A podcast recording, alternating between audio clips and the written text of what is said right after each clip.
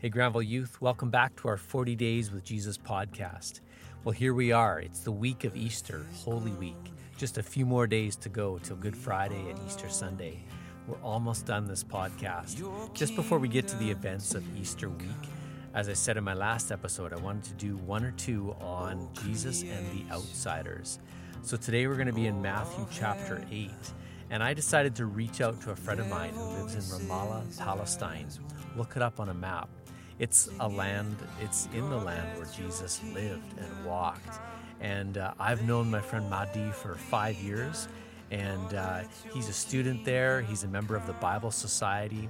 So I reached out to him on WhatsApp, and uh, we zoomed and we recorded this call. So I, uh, I'm just, it's a real pleasure to bring it to you. So I want you to just sit back and listen, and uh, I'm going to bring you into our call. Here we go. How are you? I'm good. How are you? I'm good also. Thanks so much for uh, joining me to try making this episode. I think that's really fun. Have you ever made an episode with someone or it's the first time? This is the first. You are. The first and will be the last time. I reached out to the, the best one. for people listening, uh, you should tell us what is it, where do you live, and what do you do? I could describe it, but why don't you just tell us um, a little bit about yourself? Um, I live in Ramallah, Palestine. Um, now I am a master student. I study uh, international cooperation and development.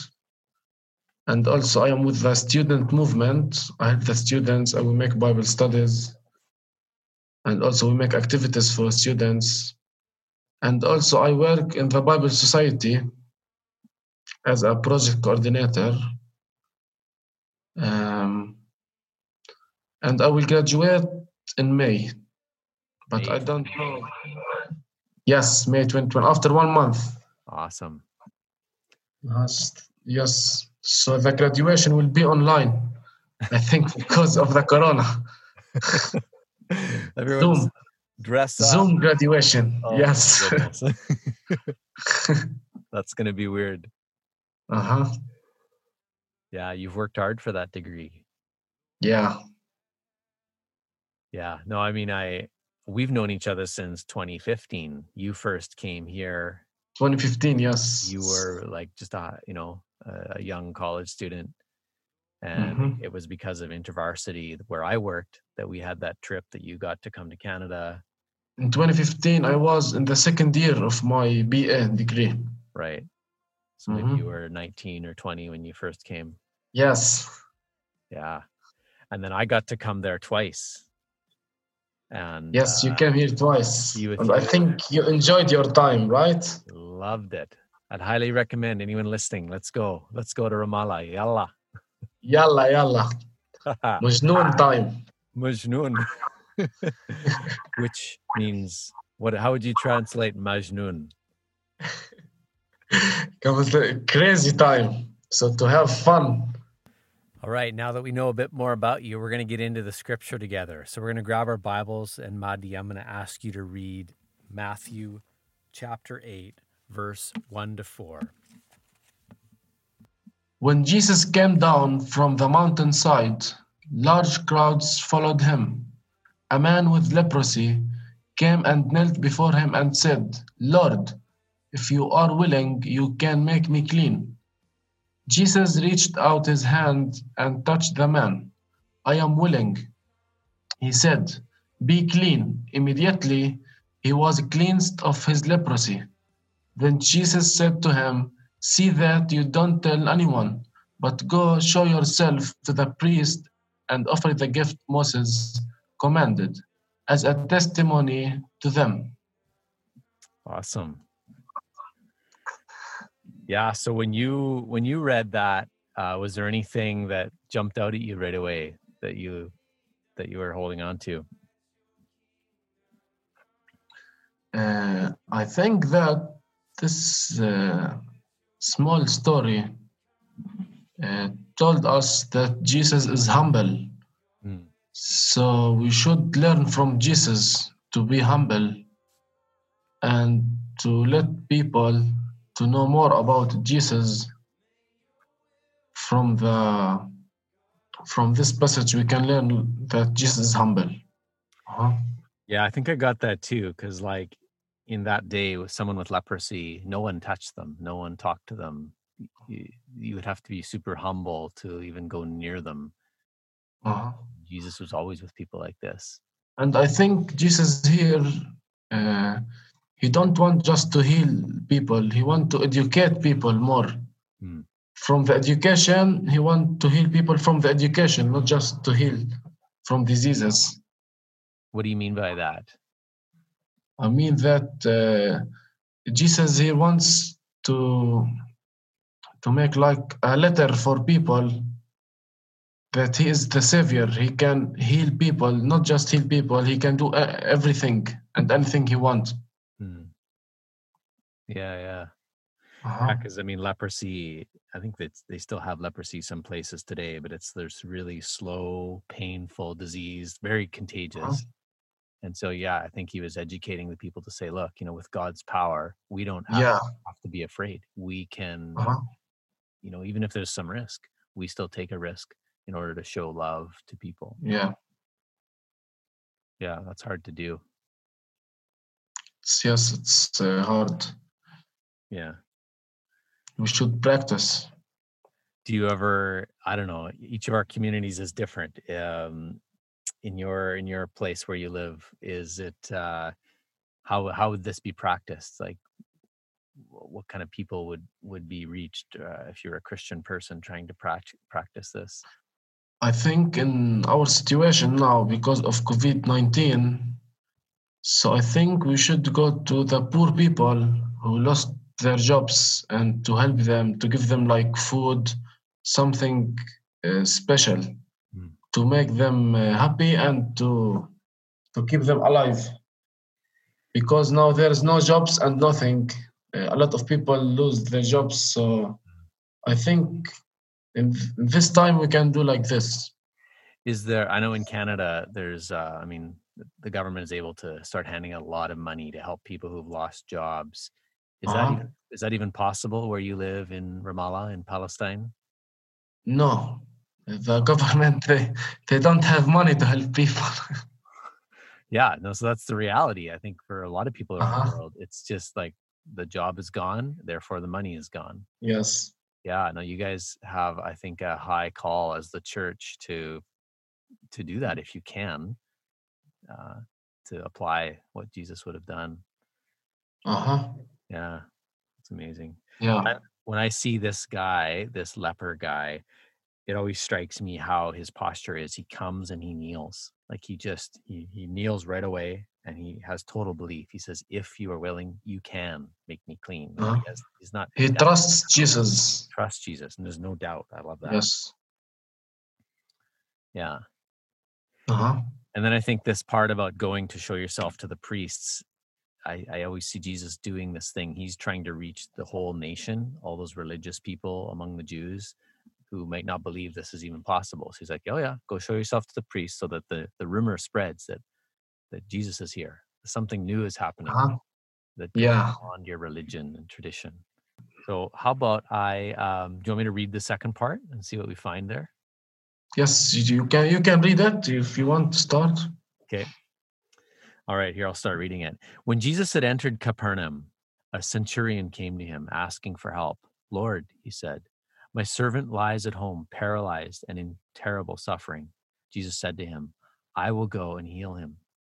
But the centurion replied, Lord, I do not deserve to have you come under my roof, but just say the word, and my servant will be healed. For I myself am a man under authority with soldiers and I tell this one to go and this one to come, and he does it.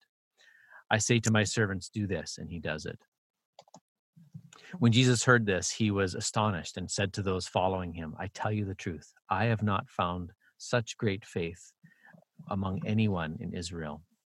I say to you that many will come from the east and the west and will take their places at the feast with Abraham, Isaac, and Jacob in the kingdom of heaven.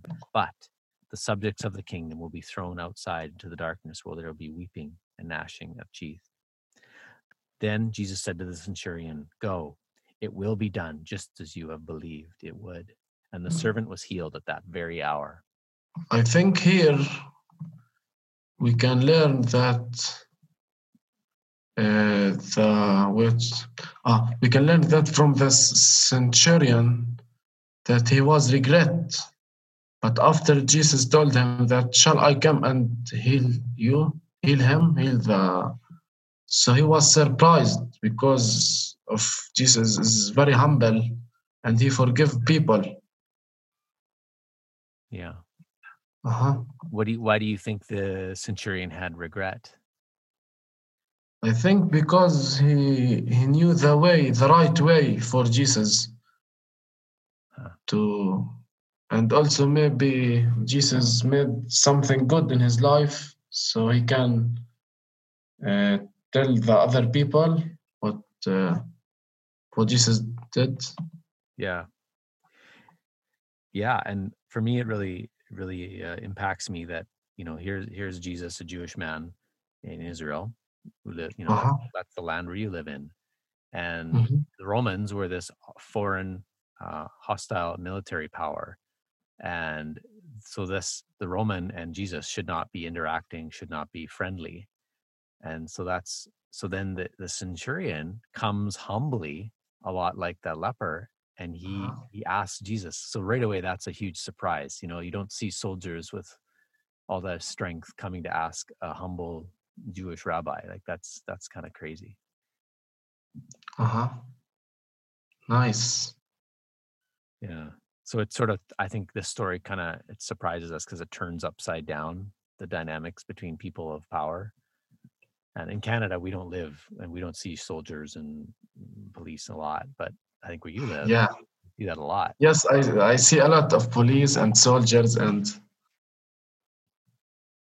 so I think they should be like the centurion to be humble. hmm Yeah, no, I think something is probably going on in the life of that centurion where he's come to believe God. Yes. He's heard about Jesus, he's come to believe. And so his humility, his faith comes first before his his power and his Uh-huh. what he could normally do. It's interesting too that this big man, the centurion, he's cares for his servant. Like Uh-huh. sometimes you could just say, Well, sick servant, send him away.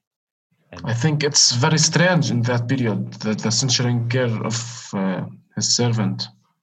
Mhm. it might even be a Jewish servant. Probably is actually. Yes, it might be.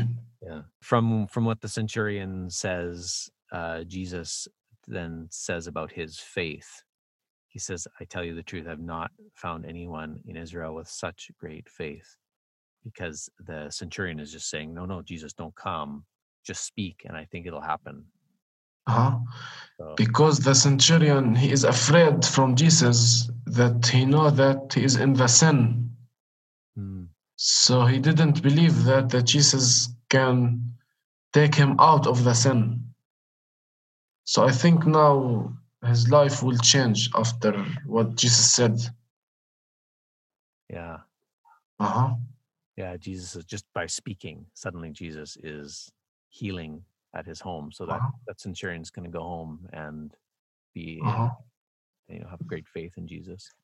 And also, I think we can ask a question that if you want to, uh, in your life, if you can, if you want just to gain money and follow your uh, instincts, or if you want to be humble, like the centurion.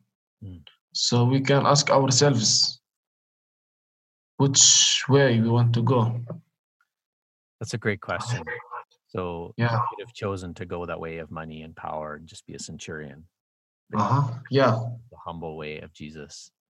So what will we do, right? Yes. Yeah, no, I love that question.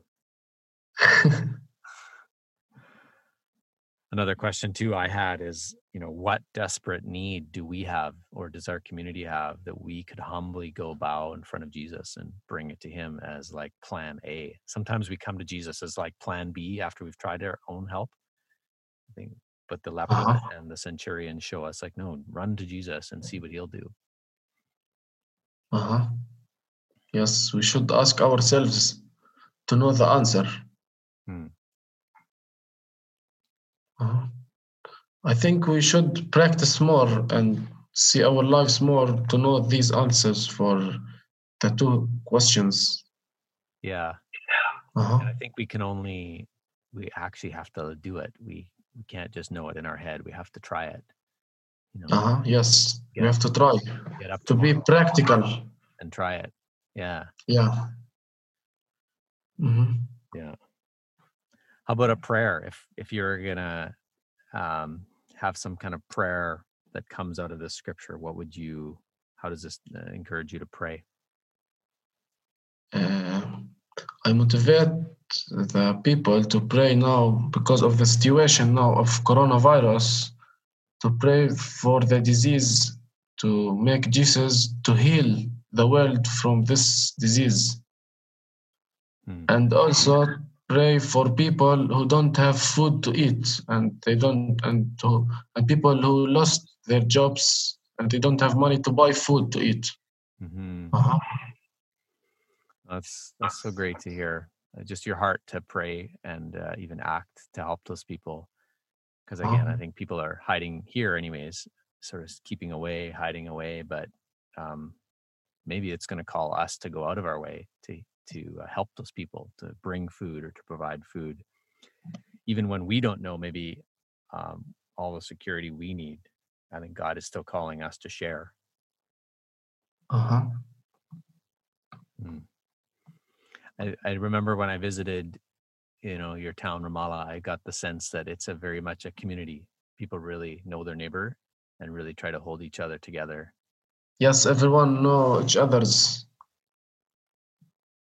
The neighbors, friends, you can the street say hi for everyone. Yeah.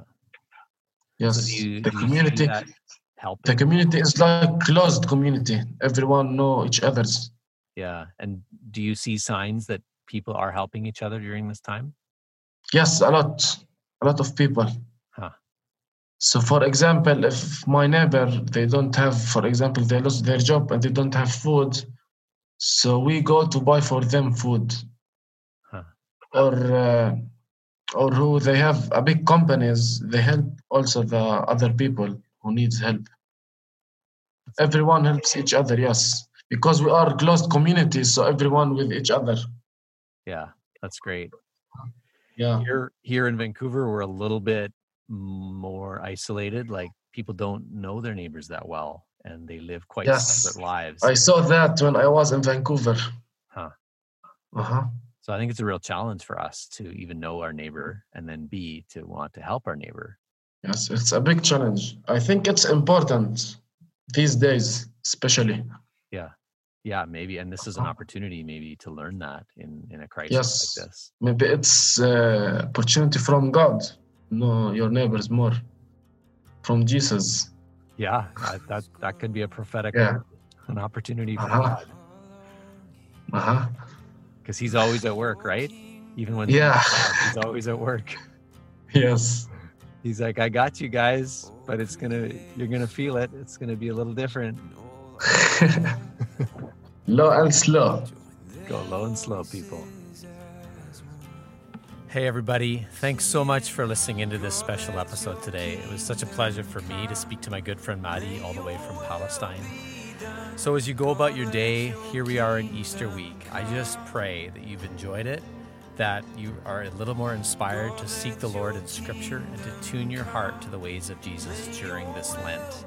Have a great day at home, doing whatever you do to stay sane, to stay healthy, to stay plugged into the Lord Jesus. And uh, as Mahdi said to us, maybe we're in the moment of an opportunity with God. I pray that will be true for you today and uh, just ask Him more what that opportunity is. Have a great day, friends. Love you guys. Bye. Joy arising as we look to the day when all injustice will bow